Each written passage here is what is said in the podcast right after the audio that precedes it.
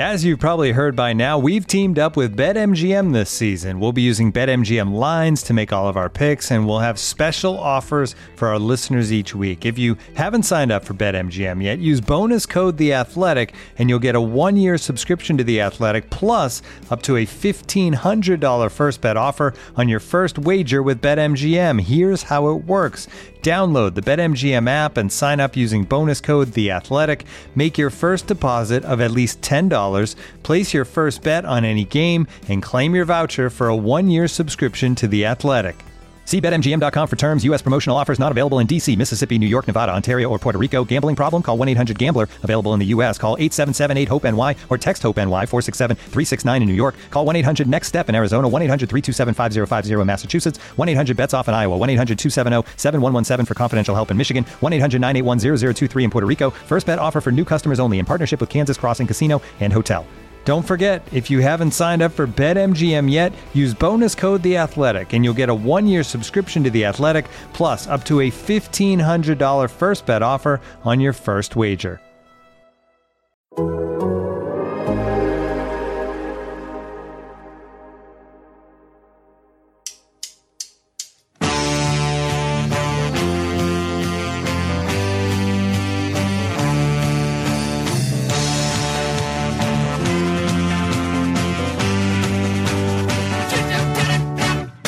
Welcome to the Total Soccer Show and our latest dive into the listener questions mailbag. On today's show, we're looking at the USMNT players who could improve Man United. We assess Jude Bellingham's status as the world's best player. Don't cite that one site, the Man United one, Taylor. All right, all and right. we talk about the benefits of growing up in Norway. They are many, they are legion. My name is Ryan Bailey. Joining me today, you just heard him interject all over my intro. Taylor Rockwell, hello.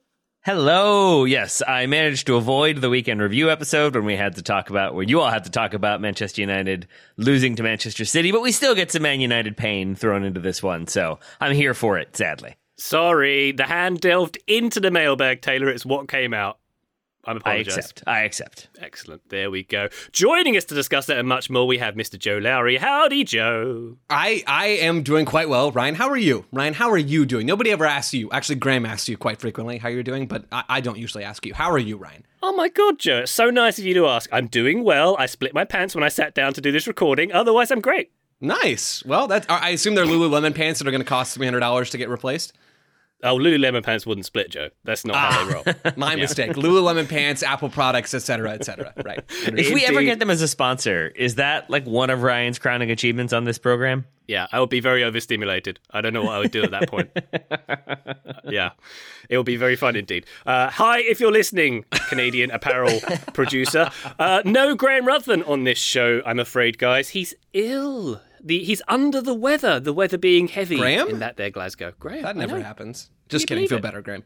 Feel better, Graham. Feel better indeed. We hope you are doing well. Uh, Eh, if you would I'm like, uh, I'm sure bonus uh, bonus content is aplenty from Graham Ruthven. However, he's probably put six videos on the Patreon while we're recording. Patreon.com slash Total Soccer Show if you'd like to support us via that medium. Uh, there is bonus videos. There is bonus podcasts. There's also access to our Discord where all the cool kids are hanging out and some less cool kids like me. Anyway, thank you very much for that. Taylor, what say you, me, and Joe get to some listener questions? Keen? I'm into it. Although now I'm into the idea of Graham's like sick Patreon video, and it's just him laying on his Billy Gilmour sheets, talking through the process of buying Billy Gilmour sheets and like the different players he could have gone for, all with the stuff he knows. I, I think that would be worth some content. I'd be into that mm. one. I want to see Graham go to the bait tackle shop hairdressers slash pharmacy to uh, get his remedies as well. That'd be good. It feels like he's moving on up. I, I think he's separated that into at least three distinct different shopping stops as opposed Unreal. to just the one. Graham's forgetting his roots, and honestly, it's sad to see. The middle class is growing in the Total Soccer Show. Good to see. Very good. All right, we go now to a listener question from Kyle Kinsey. Hello, Kyle. Thank you for getting in touch. Kyle asks Which USMNT players, assuming everybody is healthy, would be immediate upgrades at Manchester United? Taylor, we've gone straight in with the Man United question here. You're very welcome. I suppose the big question is Can anyone supplant the majesty of Evans or Maguire? It's interesting because I feel like center back is an area of need, especially because there are so many of them injured for Manchester United presently. And I know we're coming at this from a if the U.S. players were healthy. I'm not sure there's a center back that makes them instantly better. Joe, I want to ask you this: How many players? Like, what's the number you came up with?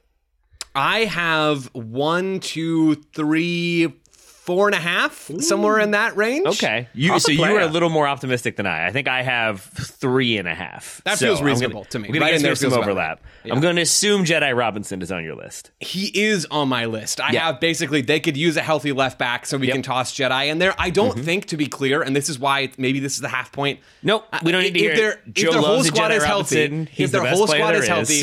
Jedi Robinson is probably not starting for Manchester United. Actually, Yeah. let's upgrade that probably to a definitely. But right now, as we're recording on Thursday, November second, that's what today is. I, I would say Jedi Robinson would help this team. Yes. Yeah.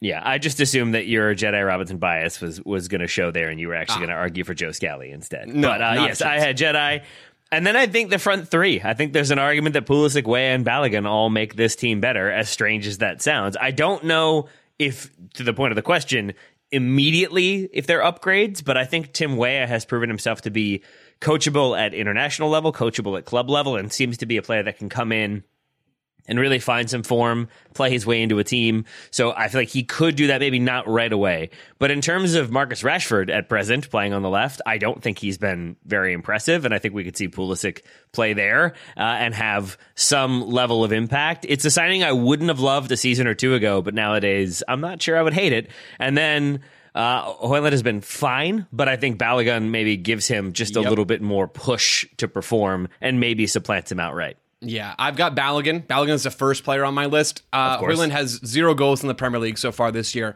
Balogun had significantly better underlying numbers from last year. Granted, in a worse which league, league? Ligue 1 versus Serie A, worst league in my notes. Uh, so that is a factor here.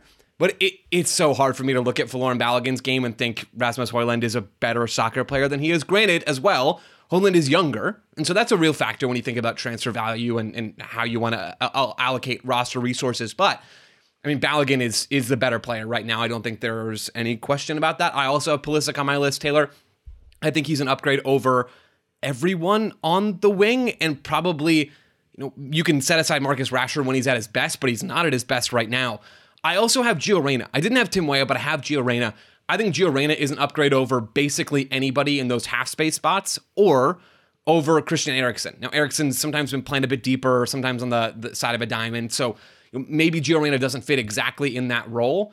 But if you look at a, a healthy Gio Reyna, and he is healthy right now, which is a good thing for Dortmund, and and you look at this Manchester United team, they would absolutely take him. I don't know, and, and Kyle doesn't specify in the question if we're talking about players that are jumping into the 11 or just into the squad. If it's the squad, Gio's definitely in there. If it's the 11, I think he's probably in there.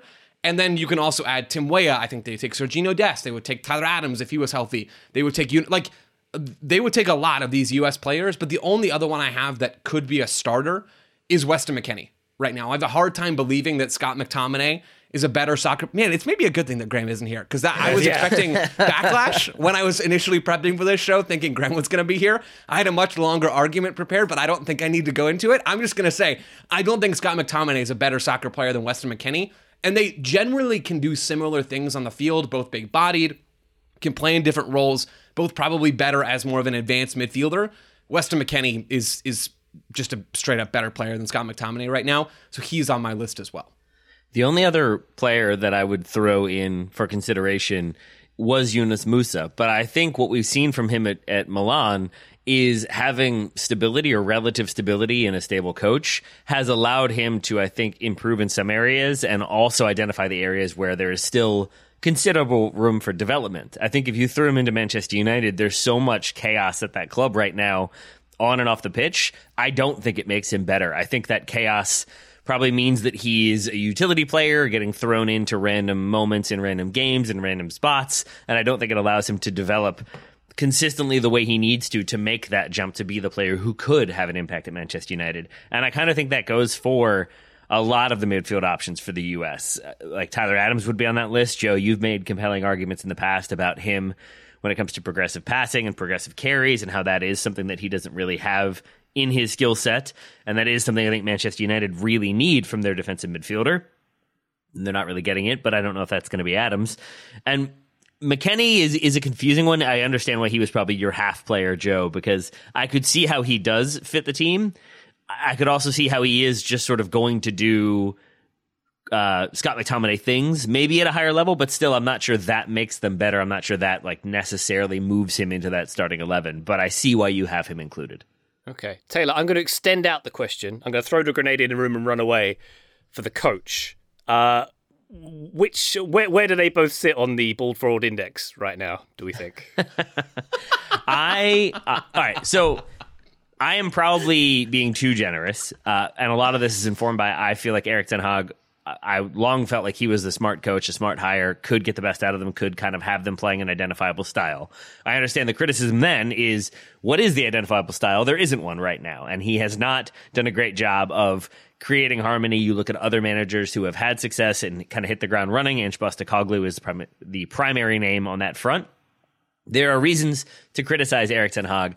I still think everything with that club right now is so chaotic from the front office down. And I think when you have Sir Jim Ratcliffe coming in and it seems like being inclined to just clear the entire front office on the footballing side of things, I can see how no one really feels secure, no one really feels safe, including Ten Hag.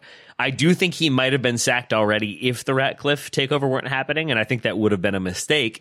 And so I think he's one who is sort of treading water until that front gets stabilized and then we'll see what happens. But in the meantime, it feels to me that he's been left with a sort of try this, try that, see what sticks, see what doesn't. It's kind of the worst position to be in as a manager. You're desperately trying to figure something out that could work while you're losing games and games that you can't really afford to lose. So I, I, I think I still have plenty of faith in Erik Ten Hag. I would definitely rather him him be the manager of Manchester United than Greg Berhalter, though I like Greg Berhalter as a coach. Uh, I don't think either one of them are fully bald frauds, uh, but I think there is definitely reason for concern uh, if you are an Erik Ten Hag fan, and then if you are a Manchester United fan, especially so. Yeah, I, I, wouldn't make that swap either right now if I was calling the shots at Manchester United. What I will say is, I don't think there's a single manager on the planet that could get this squad in its current state to being a legitimate Premier League title contender. Like, I don't think that person exists. And I think there's probably three to five people on the planet who could get them into the Champions League spots in the Premier League right now. Granted, they're operating at a deficit now that the season's already started, but they're currently in eighth in the Premier League. They have all sorts of problems we've talked about ad nauseum at this point. I think outside of an Ange Postecoglou level managerial talent, and it really does feel like Postecoglou is sort of elevating himself before our eyes into the elite of the elite category, the Peps, the Klopps of the world.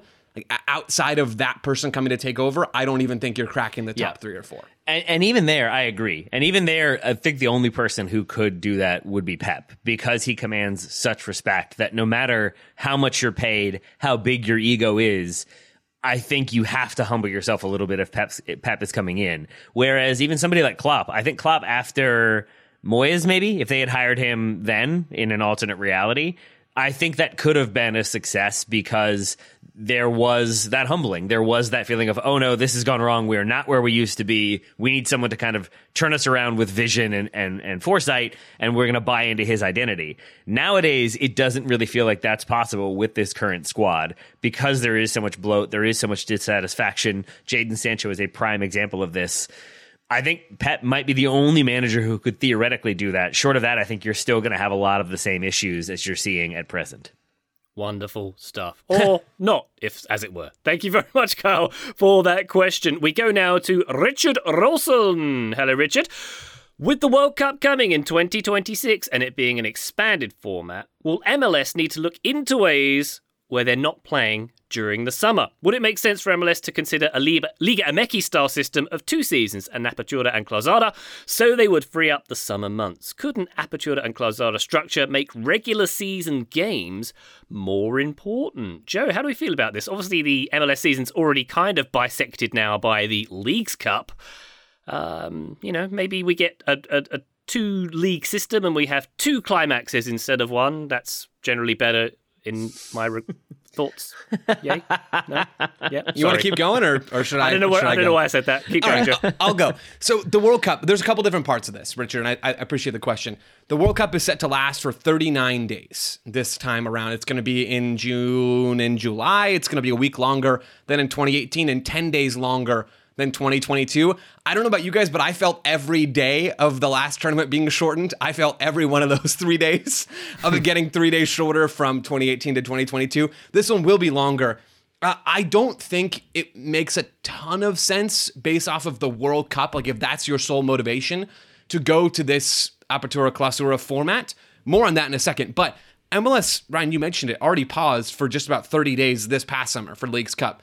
So the obvious solution if you're Major League Soccer trying to figure out your schedule for the World Cup on your home soil is that you skip Leagues Cup. Like I, I genuinely don't see a way to keep Leagues Cup and the World Cup in the same calendar year when they're gonna overlap based off what we've already seen. It doesn't make any sense. Like there's no way that you can actually have all have all of those things and still have a legitimate regular season competition. So I'll just say it now. I'll be shocked if we get a Leagues Cup in its current format in the summer months or, or maybe even one at all by the time 2026 rolls around. As far as would the Apertura Clausura for folks that don't know, I think Richard laid it out well in his question, but two seasons followed by two playoffs, and there's a break in the middle, right? That's how Liga MX does their their season. As far as would that make regular season games more important? Yes, and credit to you, Taylor. You've talked about this multiple times in the past. Less leeway with half the time to get above the playoff line equals more intensity. Like that equation is fairly straightforward, and I think it's a very legitimate one. I'm not sure if it's worth doing from a regular season perspective, even setting aside the World Cup, given that it makes the bar to entry and understanding even higher for the casual American sports fan than it already is to get into Major League Soccer if you're a fan of other sports and maybe just a casual general soccer fan. But I'm not sure it's not worth doing either. Like, I, I think it has some merit. The concept has merit, and it would have a positive impact on the regular season. And you you get more playoffs, or at least playoffs at different times, which also has value. But at least as it relates to the World Cup, I think you just get rid of Leagues Cup that year, and you're pretty much good to go. Um, forgive me, Discord listeners uh, and supporters. I cannot remember who it was who was making the argument that like uh, changing the rules of the playoffs every season is potentially a good thing because it allows for variation, it allows for, for experimentation. But also, if you don't like it one year, they're going to do something different the next year. And I'm kind of into the idea that in 2026, when we are going to have this break, when there are going to be so many games, when there's going to be I would say a massive amount of enthusiasm for the sport, but then after the World Cup final, that might taper off a little bit. I do see the appeal of splitting the season in two. I think Clausura Apertura is really interesting, and I would like them to try that. But in this case, what I think could be interesting is if you did an abbreviated MLS regular season with a, an abbreviated playoffs leading up to the tournament, and then maybe you had a week break, and then people were reporting for camps.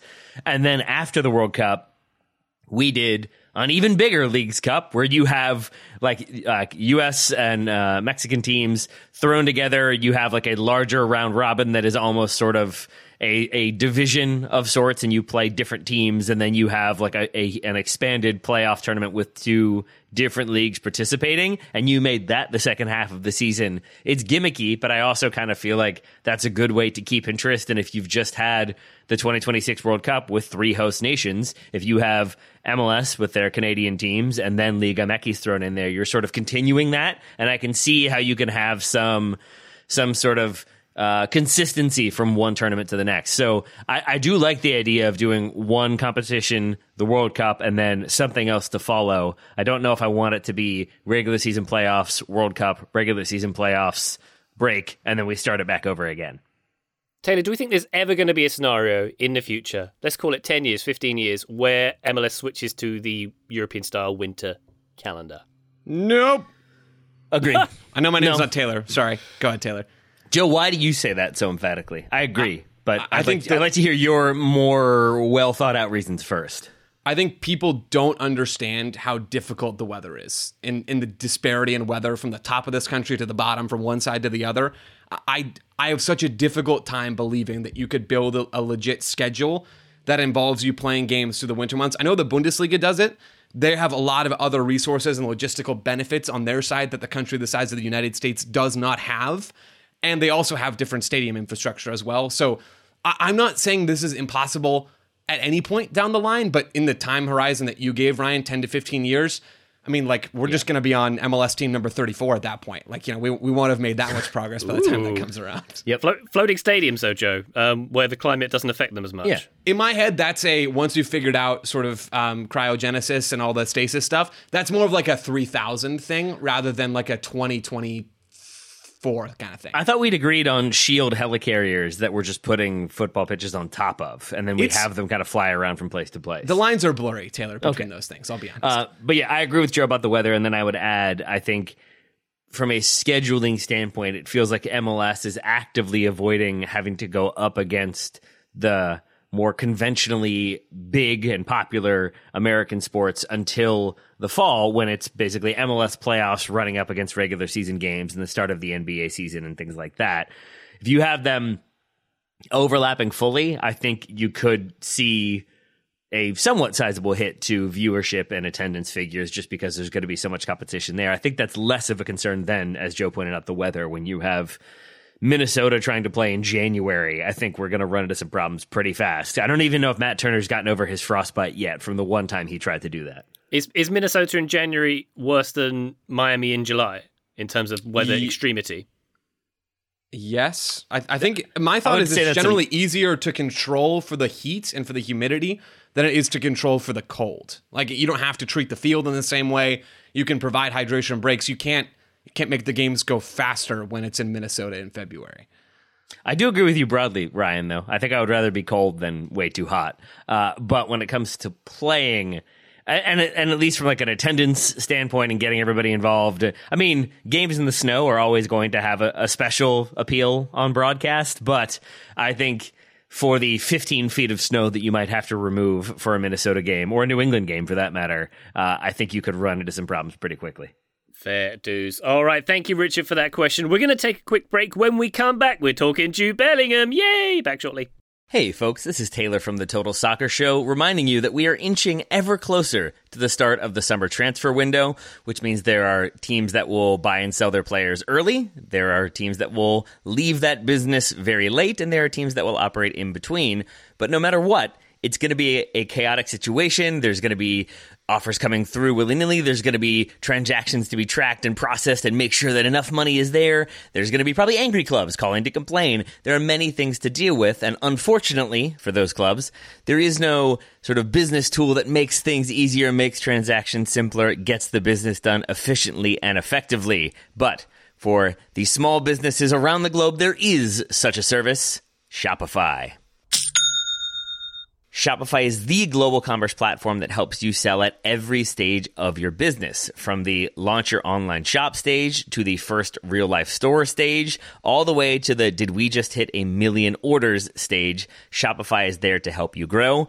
Whether you're auctioning autographed apparel or selling sleek kits, Shopify helps you sell everywhere. From their all in one e commerce platform to their in person POS system, wherever and whatever you're selling, Shopify's got you covered. Shopify helps turn browsers into buyers with the internet's best converting checkout, up to 36% better compared to other leading commerce platforms. And you can sell more with less effort thanks to Shopify Magic, your AI powered all star. And I really appreciate that about Shopify. No matter how big you are, no matter how fast you want to grow, Shopify gives you everything you need to take control and take your business to the next level. Shopify powers 10% of all e-commerce in the United States, and Shopify's the global force behind Allbirds, Rothy's, Brooklinen, and millions of other entrepreneurs of every size across 175 countries. That's as many countries as will be selling players in the transfer window this summer. Plus, Shopify's extensive help resources are there to support your success every step of the way because businesses that grow grow with Shopify. Sign up for a $1 per month trial period at shopify.com slash TSS, all lowercase. Go to shopify.com slash TSS now to grow your business no matter what stage you're in. Shopify.com slash TSS. Today's episode is brought to you by our old friends Mack Weldon. Wouldn't it be nice if we could have things both ways, like a zero calorie cheeseburger, internet ads in March that weren't just reminders to do your taxes, a dog that never needs walking after midnight when it's cold, a Manchester United that is consistently good instead of their current scattershot approach? Well, we tend to think of clothing as an either or situation as well. People think looking sharp means starchy Oxfords and stiff chinos rather than effortless comfort. But it's possible to have it both ways. Mack Weldon makes timeless apparel with modern performance fabrics for guys who want to look and feel sharp without sacrificing comfort. From their light as air underwear to innovative anti odor tees and versatile yet comfortable pants, Mack Weldon has a full range of clothes that never go out of style. I got a few things recently, including a long sleeve polo, which I love, uh, maybe the most comfortable t shirt, which I also love, and my new favorite sweatpants, the Ace sweatpant. It's exactly what I described above comfort and versatile, but still stylish. It's the type of sweatpant I can wear to pick up my kids from daycare and not think, I'm now wearing sweatpants in public. The other parents will judge me. Now I just think, judge away, nerds, because you will never be this comfortable unless you're also wearing a pair, in which case, high five. Mack Weldon is not flashy. It's just classic, always in style, and made from the world's most comfortable performance materials. They're designed to fit both your style and the demands of modern life. So get timeless looks with modern comfort from Mack Weldon. Go to mackweldon.com and get 20% off your first order with promo code TSS. That's M A C K W E L D O N.com, promo code TSS to get 20% off your first order. Thank you to Mack Weldon for sponsoring today's episode. Total Soccer Show, we are answering listener questions, as you're aware, because you didn't start the episode 20 minutes in, listener. Thank you for joining us on this one. Matt Adler has been in touch and has asked Has Jude Bellingham joined the Haaland and Mbappe tier of the best players in the world? And is there anyone else we would consider on that tier? Now, Taylor, um, as a little uh, spoiler alert for the feed, tomorrow on the feed, we're going to be talking all about Mr. Bellingham. But uh, your thoughts on the premise here? Um, yes, and I will acknowledge that that episode informs my answer because I answered this before I started really doing my Jude Bellingham research. And my answer prior to that research was I think so. And then if he finishes the season in even somewhat an approximation of his current form, then I would say definitely. After doing the research, after watching more of him, after reading more about how he is developed as a player, I would say yes, he is in that category for me. He is one of those top three to four to five, but I think it really is a top three players in the world right now. Okay. Uh, Joe, what are your thoughts? So, based on his current form, absolutely. But I do think the answer to this question will be different in three or four or five months. Yeah. So my my thought, and, and again we'll get into this more on the big thing. My thought is his scoring rate is not sustainable. He scored an unfathomable amount of goals in a ridiculously small Ryan. amount of time. Ryan, I've got this one for you. Joe, uh, how dare you? Yeah. yeah. Okay. Glad we got that out of the Thank way. you, It- he's not going to keep gotcha, up this gotcha. scoring form. He will keep up a ridiculous scoring rate for a midfielder still, but he is scoring at the level of an Mbappe and an Erling Haaland right now. That's that is not going to continue. I would bet the farm on that right now. I also think there's a, a natural uh, disadvantage that midfielders have in this conversation compared to forwards. Forwards are so valuable because scoring goals is the hardest thing to do in this sport. And Mbappe and Haaland will end this season with more goals than Jude Bellingham. You can also bet the farm on that. Like they're going to score more goals. They have an advantage because they're closer to goal. That's the entirety of their job, essentially, is to go out there and score goals. I think Jude Bellingham, with how versatile he is, he's an incredible player. I don't want anybody to get me wrong on that. He is an absolutely phenomenal, almost complete midfielder who is good at so many things on and off the ball. But I think he's at a disadvantage because number one, he is a midfielder. And number two, I, I don't believe that he's going to keep up this form or, or really something all that close to it. I have him though in sort of that next tier down. I think about Mbappe and Haaland, and I would add Messi in there. Like if, if you're talking about a player I want on my team to win a game today, Messi is absolutely still in that category for me. Then he falls out if you talk about, well, this is maybe to build a team for the next five years or something like that, right? Messi's longevity is going to be a problem there. But I take Mbappe and Haaland if I'm going to have a team that I need to win a game tomorrow. And then Bellingham's in that next tier along with maybe Harry Kane and Robert Lewandowski, maybe a couple of the Man City midfielders when they're fully healthy. I think he's right on the cusp, Jude Bellingham, for me, of that next tier underneath the top. I think I would agree with Joe. The only thing I would I would add is that we we do tend to get that sort of form is temporary thing of like last year. I feel like Vinicius was the story of how good he was, how unplayable he was at times, how he was winning games single handedly for Real Madrid. And I think I probably would have put him in that category maybe back then. Nowadays, I'm not sure if that's the case. And so you do get that sort of up and down aspect of footballers who are in a great run of form. The only thing and the reason why I stress that after doing the research, I sort of raised my estimations a little bit is just how much Bellingham has adapted his game. And so, yes, Joe, maybe he doesn't continue this goal scoring rate because it is pretty ridiculous, but I think he continues to improve and I think he continues Agreed. to find ways to meaningfully contribute to Real Madrid, even if it's not in goals. I do also think the way they're utilizing him puts him in positions to score, and it's a big reason why he has been doing so so consistently. But I think it's that development and that versatility and then a lot of other off-field stuff that kind of blend together to make him this very unique player that I think will stay at a high level for some time. Of course, after we've done this episode and then the big thing episode, he will tear his ACL this weekend. So that is the downside to all of this, and I do apologize in advance. I had MCL down in my notes, weirdly, Taylor, but I think Ah, we're, okay. we're pretty much on the same page there. I, I agree with basically everything you just said. The only thing that I, I think we're maybe slightly off on between the two of us is I don't know if that's enough to put him level with Mbappe and Haaland. Like, I, I think because Bellingham has stolen so much of the narrative spotlight and because he's the new shiny toy, and, and he should be, right? Like, what he's done has been absolutely absurd. Because he is that, I think Mbappe and Haaland, almost people have already forgotten how good they are. Like people are bored of Manchester City because they won the treble last year. We kind of know what Haaland's going to do, and he's going to do it for the next eight, ten years, whatever it's going to be. PSG's not been very good this season, and Mbappe has the problem of playing in Ligue 1, so he's not benefiting from that narrative spotlight either. People have forgotten how good those players are. People have forgotten Yeah, already how good Leo. Messi is because he's been hurt. He's not been playing a ton of Major League Soccer, and Miami are bad, and we still don't really know what it's like having him play in Major League Soccer. And of course, he's more out of sight, out of mind there as well. So I think it's easy to get carried away on the narrative side of things right now. And I, I try not to do that. It's hard though. Like I'll be honest, it's really, really hard because he is incredible. But there's a lot of good soccer players on the planet. I think Bellingham's better than most of them. I just don't think he's quite as valuable as the Mbappes and Haalands of the world, which is just Yeah. Mbappe and Haaland, by the way. And I think that I think that that is I appreciate that change from the pluralization to the singular. uh, I think that's a fair point, and I, I think maybe if we're splitting the difference here, then I would say I look at the year that Modric won the Ballon d'Or, and that feels like a possibility for for Bellingham. That yes, not competing with goal scorers like Haaland or Mbappe, but when you look at overall importance to both his club team and his national team. If England have a very good Euros and if Bellingham keeps up, again, even some semblance of this form throughout the whole season, it'll be an interesting Ballon d'Or nomination process, in my opinion, because I think that would be very representative of what got Luka Modric to that point. Plus, I think a little bit of a lifetime achievement award because he's quite good. Uh, and maybe also the fact that we're talking about his heir apparent, Luka Modric, when it comes to Real Madrid, all factors into that one. But I think you're right. I think it probably is Haaland and Mbappe because they're going to score the goals all the time and they're going to get the headlines all the time. And then maybe Bellingham is just underneath them right now, but I still think he has come a long way pretty quickly.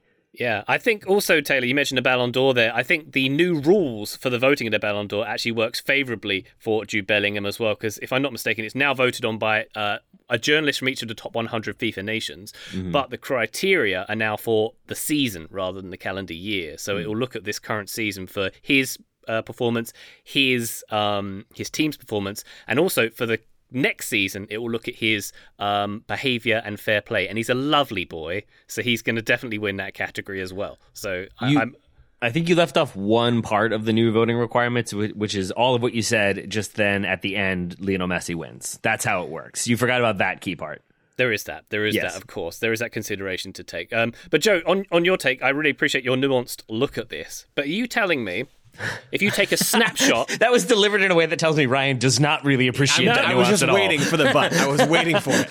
I agree with everything you said. It's very, it's a, it's a, it's a balanced and fair take. But if you take a snapshot on today, as we record Thursday, November second, are you telling me that Jude Bellingham isn't in that top bracket right now? You don't have to look Yes, at the, the landscape of the season Yep. now.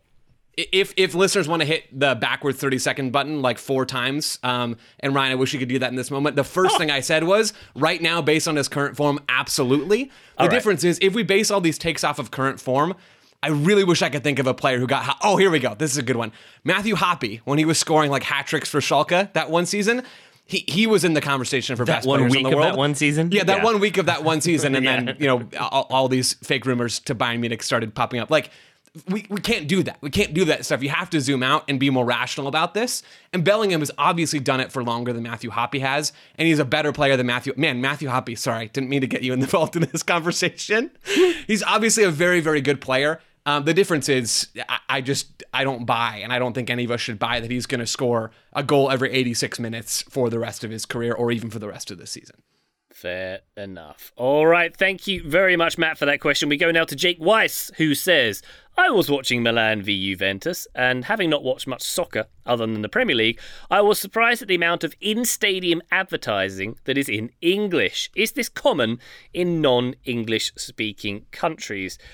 Now, I don't know how much uh, uh, you guys are aware of this kind of thing and marketing and advertising spend and whatnot, but it's it, it, I, would say as a, as a top line answer, it is pretty typical. And in Italy, having lived there, it's not typical for English advertising to be on the street outside of soccer. It's very atypical. But obviously, they're appealing to English speaking territories. There's strategic areas which the league wants to grow in. And, you know, that's the same for all the top leagues. And I'll say, Taylor, it's interesting that if you look at Premier League advertising, conversely, in recent years, a lot of the in stadium advertising isn't in English a lot of it is aimed at uh, Asian bookmakers and Asian businesses as well. So it goes both ways. Well, as I understand it, it depends on where you're watching, especially when it comes to the Premier League. Joe, mm. did you find something similar? I am staring at a headline right now yep. that says, Did you know that the stadium ads we're seeing on TV yep. aren't really there? That's one yep. part of this. And also ad boards that can look different and display mm-hmm. different messages based off of the country. Taylor continued. Yep. Yeah. Virtual replacement perimeter technology, which allows uh, broadcasters to basically show different advertisers on those sideline advertisements based on where the person is viewing and even based on how they're viewing. So if you're streaming, it might be different than if you are watching a conventional broadcaster because there they can sort of geolocate you to a specific region. Uh, and so you get that in the Premier League. I think they were the ones to first start it around 2017. And I believe Serie A has followed suit. And some of that is just to expand their commercial footprint. Some of that is, I think, to appeal to an American audience because of the Paramount deal. We've seen Paramount advertising on shirts and on the sides of games and uh, on buses on the way to games. Uh, and so I think there is probably a combination of the advertisements themselves being able to be adjusted to reflect who's watching and where. And then simultaneously, I think there is an appeal from Serie A to try to get more American viewers on board. Yeah, what a world we live in, Joe. Crazy stuff. I think uh, that technology is prevalent, but it's not the case in every broadcast. But right. yes, mm-hmm. it is. Uh, it's certainly coming along, and uh, I think wasn't there some early instances where sort of players disappeared into yep. it when it first came in. Somebody was beheaded, I think, very yeah. briefly. Yeah. This yeah. Th- this technology in my head is somehow conflated with the sort of the beginning of the pandemic, and then we get into the MLS's back tournament. Mm-hmm. Um, may it rest in peace, but also never come back. And we get the Adidas logo superimposed on the field for no reason other than Adidas wanted that to happen. Like all of these uh, image altering on screen technologies are sort of all wrapped up into one in that moment as I'm watching the MLS's back tournament. What I will say is, Ryan, you're right. These are not everywhere there's also you know part of this and you kind of got to this in your opening ryan english is a common denominator in a lot of these especially european countries you go to italy and you speak english they will understand you and they probably will be able to respond to you i, I, I think you go to a lot of these places and that's the language that is sort of splitting the difference even if it's not an official language i read part of a paper on this sort of advertising idea that english is used as an attention grabber and it's also used to grab uh, excuse me to add some international flair to some of these products. So that's not necessarily just a soccer thing, right? That can be more of a, a, big picture marketing advertising thing. But as far as Jake's question, is it common in non English speaking countries for there to be advertising in English? For a variety of reasons, I would say yes, it is fairly common. It is indeed. Jake, thank you very much for that question. Very interesting. Taylor, anything to add on there before we jump away? Just that my experience of trying to order uh, in Italy while trying to speak Italian usually lasted about three seconds before the server would say, like, you can do it in English, in unaccented English. Uh, so I like the idea of the in stadium ads starting in like broken Italian and then being like, never mind, we're doing English, and then just switching to English. That would feel more uh, at home with my experience. Oh, honey, I'm so sorry you had that experience. did you just try and speak louder in English? Is that what you did? I think I just like was ashamed and turned bright red and just pointed at the menu. Like, I'm sorry, I wasted your time. I didn't mean to. Pizza Pevavore. Thank you. Okay. Uh, Jake, thank you very much for that question. Excellent stuff. Let's take a quick break. When we come back, we're talking prize money and we're talking about the best nations to grow up in to be a soccer superstar. Back shortly. Looking for an assist with your credit card but can't get a hold of anyone? Luckily, with 24 7 US based live customer service from Discover, everyone has the option to talk to a real person anytime, day or night. Yep, you heard it right. You can talk to a real human in customer service anytime. Sounds like a real game changer, if you ask me. Make the right call and get the service you deserve with Discover. Limitations apply. See terms at discover.com slash credit card. This episode is brought to you by Michelob Ultra, the official beer sponsor of the NBA. Want to get closer to the game than ever before? Michelob Ultra Courtside is giving fans the chance to win exclusive NBA prizes and experiences like official gear, courtside seats to an NBA game, and more. Head over to michelobultra.com slash courtside to learn more. Total Soccer Show, welcome back to our listener questions. Ian Brady, back in the listener questions mailbag. Ian's getting more prevalent. Excellent question standard, Ian. Congratulations. Here's another one. Is there a limit to the prize money a tournament can offer, either for club or country. For example, could NWSL run an open women's tournament that had a $5 million prize, if that's big, to entice the best European or Mexican teams to join? How about the same for US soccer, offering a large prize for SheBelieves and expanding it to eight teams? I'm guessing FIFA has rules, etc., and was wondering if there are ways to elevate the attendance and the meaning of some of those games. Uh, Taylor, feel free to spend other people's money. All right. Uh, well, to the FIFA international side of things, I think the major obstacle would be uh, making them dates when clubs have to release players. I think that's always going to be the tricky one there. If you're trying to make it an official competition or one that allows or forces clubs to release players, that is probably the major hurdle for then having more teams that SheBelieves.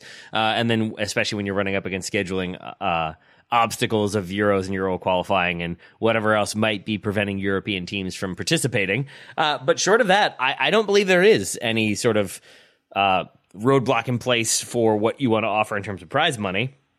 I think oftentimes it's just sort of what makes commercial and financial sense. I do think there would be some hesitation for NWSL to open it up and then have European teams come in and potentially wipe the floor with them. I think like there might be some hesitation from I'm not even saying that would happen, but I think there would be some concern of if we demonstrate in a very public way that our teams are not at the level that we sort of talk about them as being, I could see that being a problem. Uh, but but I, I think overall, to the point of the question, you could do that, and I think that would be very cool and a very good way for a company to basically take a drop out of their advertising budget and simultaneously offer the biggest prize in women's sports, let's say.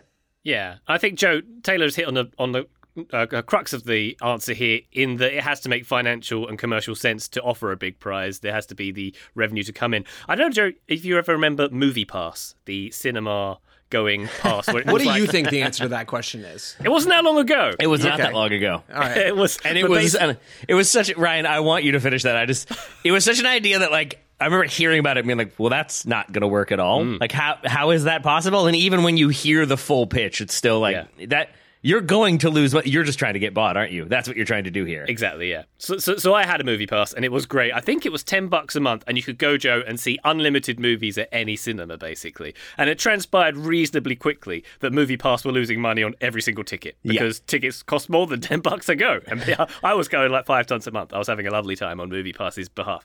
Um, but that, that's a long way of saying like you can't offer the big prize unless you can make financial sense of the end yes. goal Yes, I love that. I love that illustration. Props to you, Ryan, for taking full advantage of that. Um, I think you were right to do so. The other part of this I'll add, because I, I, think you guys have obviously hit the nail on the head from the business perspective. In, in terms of some of the properties that Ian mentions in the question. So, NWSL is sort of, you know, roughly attached to this, and US soccer certainly is. Like these things logistically are complicated as well, just from an organizational standpoint and and finding teams. And Taylor, you got to a bit of that. The calendar differences, thinking about the NWSL, like those teams and top European teams play at different times. The schedules are not the same. It's, you know, we already talked about schedules early on in the show for American soccer. it's hard to find then a great window to have a fantastic tournament that's going to have the best women's soccer teams from all over the world. And the incentive for them, let's be honest, the, the European teams at least, they've got the best women's soccer competition in the world. The end of the Champions League and even earlier stages are awesome. Like that is the best quality women's soccer you are going to see is in either games between elite teams in those leagues or between those teams from different countries in the Champions League. There's not a lot of incentive, and I know that's what Ian's getting at with this question, but it would have to then tie back into the things that you guys already mentioned. A couple of other things. We've already seen the Women's International Champions Cup. I don't think that exists anymore. Uh, but to do something larger on that scale would require real legitimate cooperation, probably not just between clubs, but between leagues. We have seen this with Leagues Cup on the men's side with MLS and Liga MX.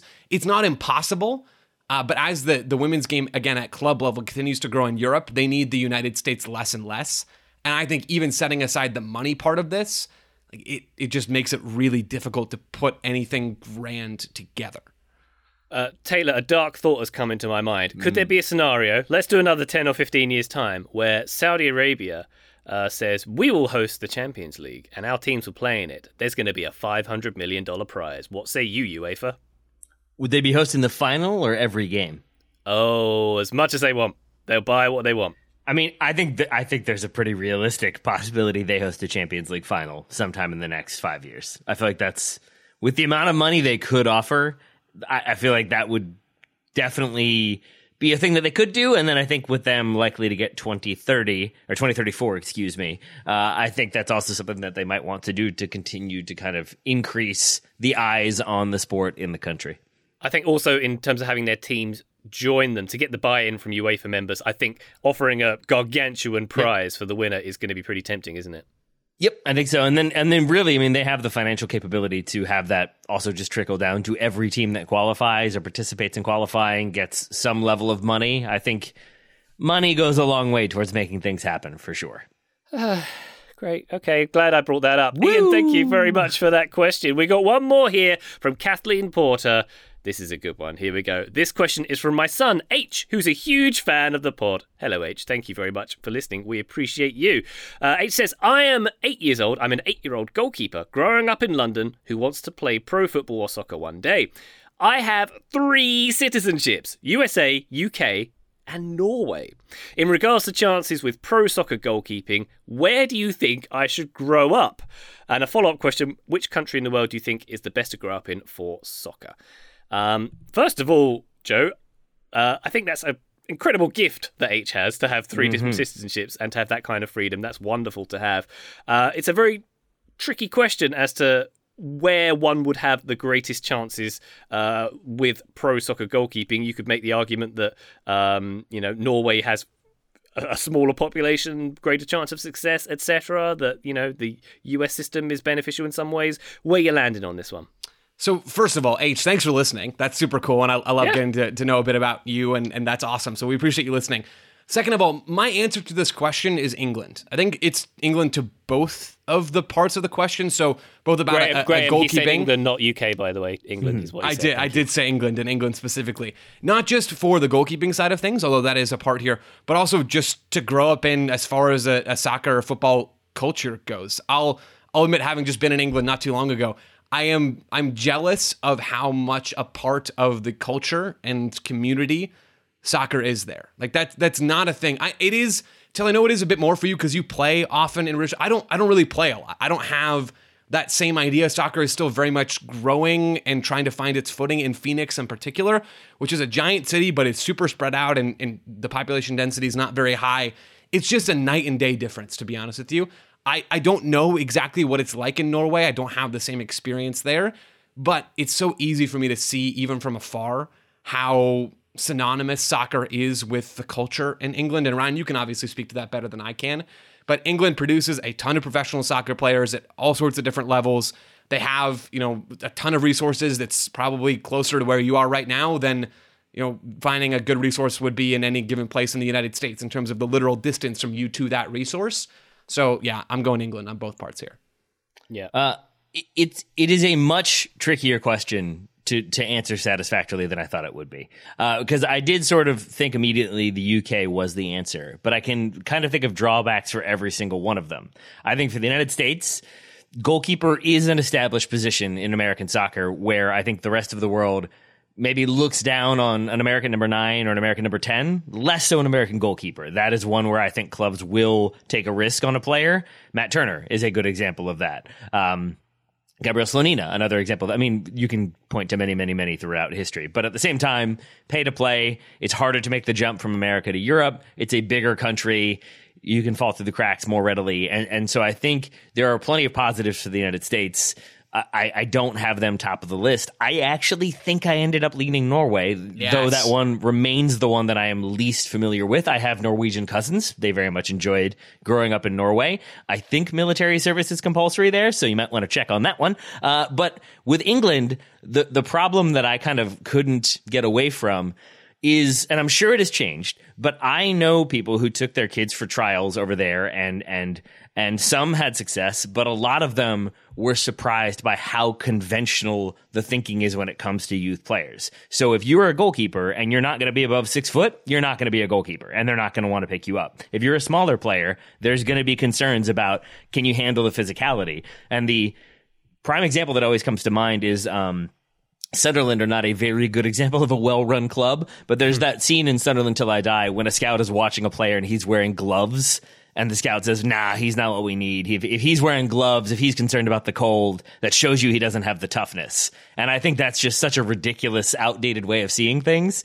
And so you can run into that sort of outdated model of recruiting and scouting, but you could also run into somebody who recognizes you're a very good goalkeeper. I would say, broadly speaking don't just play goalie because so many clubs want people who can pass the ball and and play with their feet and and you know do different things. And i remember at my club level our goalies were always playing in the field. We rarely did. I think they would have like one practice of the three each week that was just goalkeeper focused and the other ones they were in the field playing at times and then when we went to full field scrimmages they'd go in goal. But don't just sort of limit yourself to just being a goalkeeper and only developing those skills is my broader uh, argument. And then my final point as to why I landed on Norway is because they're in the EU and it allows you to move around much more readily. If there are opportunities elsewhere that you want to explore, you can do so. And I also know people who lived in Belgium but moved to Germany or moved to Austria because there were footballing opportunities there. Uh, there are going to be requirements and regulations about youth and how old you have to be to move and what sort of allows your players to your parents to move with you or to move in the first place. But I still think that is a a very strong mark in the positive column for Norway. And then to Ryan's point, smaller population, uh, more protections in place, military service, check that one out. Uh, but I, I, do think it probably would be a nice place to grow up right up until winter hits and then you don't go outside for six months. But whatever, yeah. that's fine. I mean, if you wanted to get into a death metal band, it'd be much harder, much more competition in Norway than in the other two countries. I say that much. I don't. I, do you think? do you think Norway beats the United States in death metal? I feel like we're we're going toe to toe on that. Per one. capita, per capita. oh say, well, then yes, yes, yes, yes. Yeah. um, I don't think Norway's in the EU. By the way, I'm going to put that out there. I think they're in the uh, Schengen area, but maybe not the EU. Ah, uh, okay. I might be wrong. Uh, anyway, uh, some solid points there. I would say in my opinion, the uh, and with all due respect, I think the US might be the least goodest of the options as well. Mainly because my reservation is about pay to play, and in general, if you don't have the financial means, you generally don't make it in the US. I think it's fairer to say than in other nations. Um, feel free to push back on that, but uh, I think. I, I think H. I would I would agree with Joe's initial outline that H is in a good spot being in London at the moment, if that's fair to say. But yeah. a lot of competition. But um, culture's there uh, and the pathway is there. Yeah, and with the size combined with the culture, like I, I think if you are at a club and it just feels like ah they're developing me in a way that I don't really want to be developed, or they seem to be overlooking me because I don't have the size, or I don't have this, or I don't have that. I think it's much easier to go and try and get different trials with other clubs in the vicinity. Whereas I do think in the United States, if you're playing for a club for a couple years and it doesn't feel like it's working, it is much harder to then go find another club playing at the same level or higher uh, with relative ease without having to drive 40, 50, 60, 70 miles to do so. So I think there is probably an ease in moving around and having different experiences in London versus in the United States. Indeed. And by the way, H, I just said least goodest. Don't say that when in your schooling. That was just a a quirk of my speech. Uh, Kathleen, thank you very much for that question submitted on your son's behalf. Taylor, we've listened to question. How are you feeling? Good episode, right? Good. Episode. I feel good. Other than to remind H that enjoy being eight, and and and you know maybe wait till you're like 13 to really decide if you want to be a professional. Before that, just enjoy it, man. It's fun. Now Score some time. goals, make some saves. It's yeah. now times the time is now. and also, don't take our advice uh, too heartily. Yeah, uh, that too. Your, your mum should make the decision on where you should grow up. Also, I think is a very no, important part of this. No, it's three podcasters. oh, we've been given the responsibility. Very good. Mm-hmm. We have the mandate. H, move where you like. Very good. Uh, thank you very much for all our listener questions. Uh, TotalSoccerShow.com/slash questions if you'd like to submit them. We very much appreciate that. And once again, Patreon.com/slash Total Soccer Show for our bonus content. We wish Graham Ruthven all the very best in his recovery from his latest malady. But for now, Taylor Rockwell, thank you very much. Thank you, my friend. Uh, and they are not in the EU, by the way. So you are correct, Ryan. Yes, nailed it. I knew they had some kind of economic arrangement. Nerdy stuff. Joe, thank you very much indeed. Thank you, Ryan. I am now just concerned. The end of this episode got heavy. Now we're responsible for the fate of another human being. Is this what you guys feel like all the time as parents? I'm not. I'm not used to this. It's it's burdensome. Yeah, I feel heavy. that. I do. Yeah, Joe, I would love to give you a lighthearted answer. The answer is yes. 100% that, that, cool. is, that is pretty Cool, much cool, how cool. it feels. Yes. Yeah. On that fun note, listener, thank you again for joining us. We'll be back on the feed very shortly with some Jude Bellingham goodness, another spoiler alert. But for now, bye!